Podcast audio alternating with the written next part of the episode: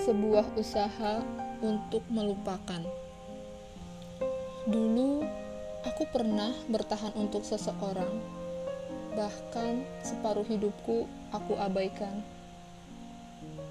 Aku menjadi apa pun yang dia inginkan agar aku bisa terus bersamanya. Dulu, aku membutakan diri, menjadi bodoh untuk segala perkara yang menyesakkan dada.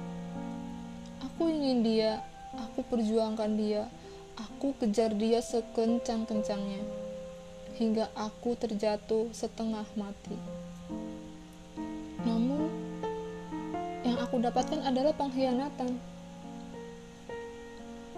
Hari-hari patah, kecewa, jatuh, dan rapuh ku jalani juga.